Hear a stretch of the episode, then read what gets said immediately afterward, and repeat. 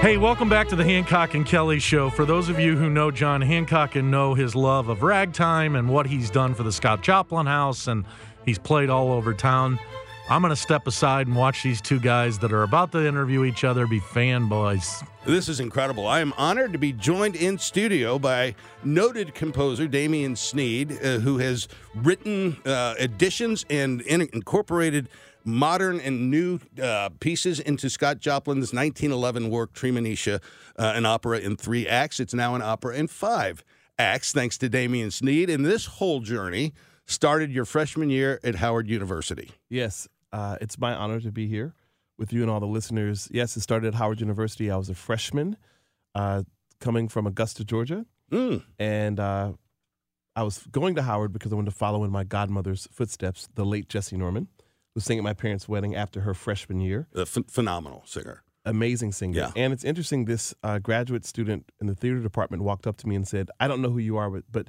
this is for you. And I looked at her like she was crazy, uh, and she handed me a brown paper bag of music. I never Mhm. looked at the music. I just put it on my shelf in my uh, room in the freshman dorm. And later on that semester, I started working with Sylvia Olden Lee, uh, who was one of the first African American staff members at the Metropolitan Opera. Right. And uh, she went to Oberlin, and her father was a part of the Fisk Jubilee Singers. And uh, I was saw her walking down the hall. I had met her at the NAACP ACT-SO competition. Uh huh. And then I just started playing for one particular vocal studio, the vocal studio of Carmen Balthrop. Which was the original Treemonisha in the Houston Grand Opera production that won the Pulitzer. And I found out about that because uh, I went to the library at Howard and just checked out some random videos of operas, and I saw Carmen Balthrop was singing the lead role of Treemonisha, the Gunther Schuller Yeah, edition. right. Uh, and so it was just amazing uh, uh, when I decided to move out of the freshman dorm and go into what we call the towers by the famous blue Howard University McDonald's. Uh, it's so strange. I looked uh, at all of my uh, books on the shelf and I opened this music. Let me see, what is this about? And it was actually the uh, piano vocal score to Treemonisha. Oh, wow. So from that moment on, I felt a very strong connection. What's interesting, the director, Rajendra, uh, happened to write his thesis for his master's degree on Treemonisha that same time in the spring of, I'm dating myself, 1997. yeah. So we both felt a calling. He said that he wanted to direct the opera one day. So now he's here with OTSL. What a, what a tremendous American work that opera is. Uh, Joplin's orchestrations have been lost. And so Schuller had to create the orchestrations for the Houston Grand Opera. Have you take have you orchestrated the whole thing here? Or are you based off of Schuller, or how are you, how did you come to I've to? orchestrated the entire thing. You did. And guess what's very interesting? Mm. Uh, I worked at Houston Grand Opera Yeah. as composer in residence, assistant cover conductor, and uh, also with their uh, HGO Co community program. Well, Hurricane Harvey came right before I moved to Houston. And so when I decided to uh, to you know get settled in my office, maybe two or three months later, a soprano from Houston, her name is Nicole Heaston, uh huh. she decided to say, Hi, I want to introduce myself. Let me uh, take you around the corner to some things that we salvaged from the basement. She gave me a poster of Porgy and Bess, and she said, Mm. But I selected this poster for you, for you. And I'm like, Okay, don't know who this lady is, uh, but she's just being kind, very uh, uh, hospitable, the Southern way.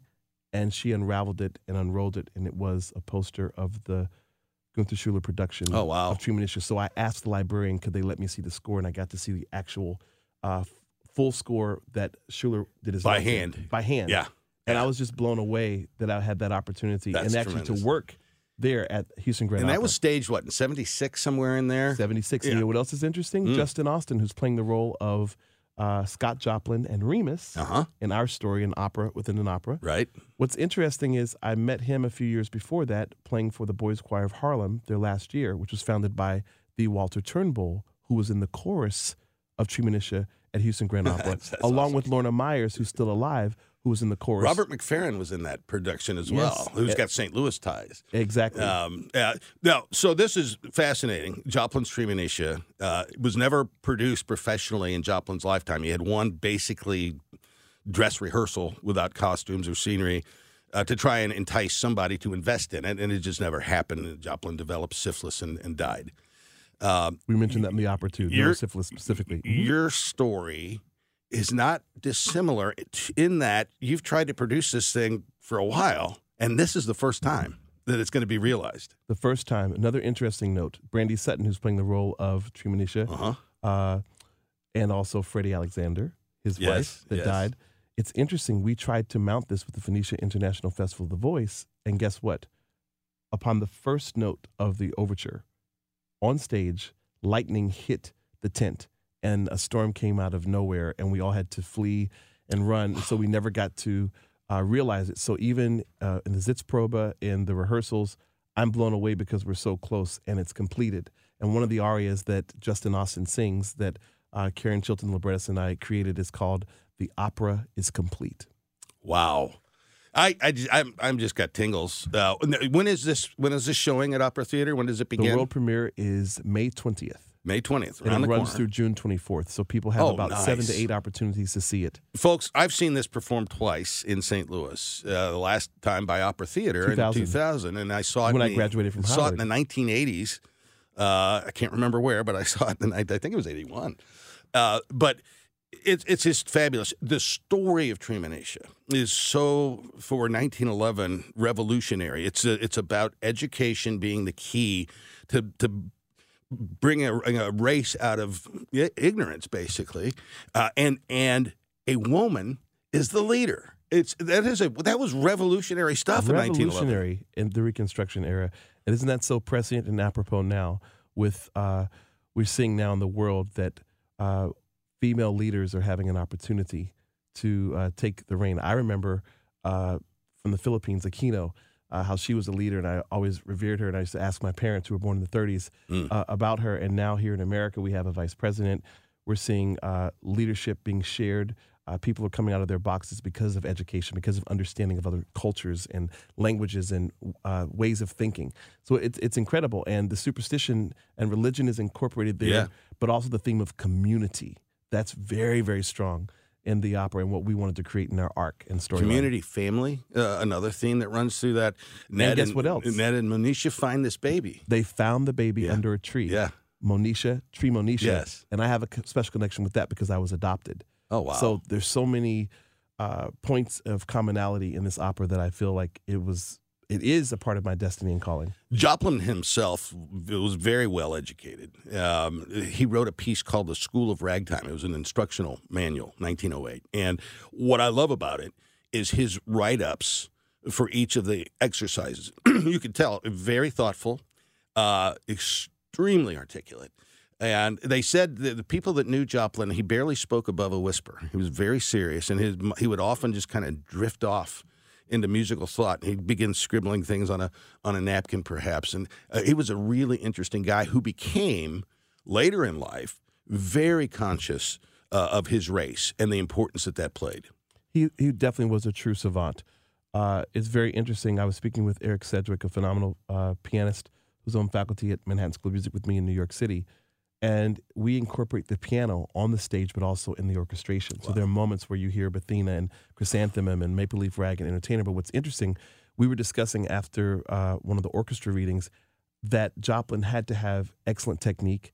And uh, for the pianists out there, his fingerings had to be correct in Yeah. order to sustain the positioning and the movement of ragtime and to keep everything in rhythm and to move fluidly with, with effortlessly. So it's just amazing. There were better pianists than Scott Joplin in the in the ragtime era. Mm-hmm. Tom Turpin here was phenomenally powerful pianist. Uh, Louis Chauvin was Yes. they said supposed to be the best. Yes. Joplin himself later in life actually took lessons to learn because he composed like Mozart away from the piano, and he would have to take lessons to learn some of his later pieces like Magnetic Rag, which is just a masterwork. It's a masterwork. I've, I've looked at the score.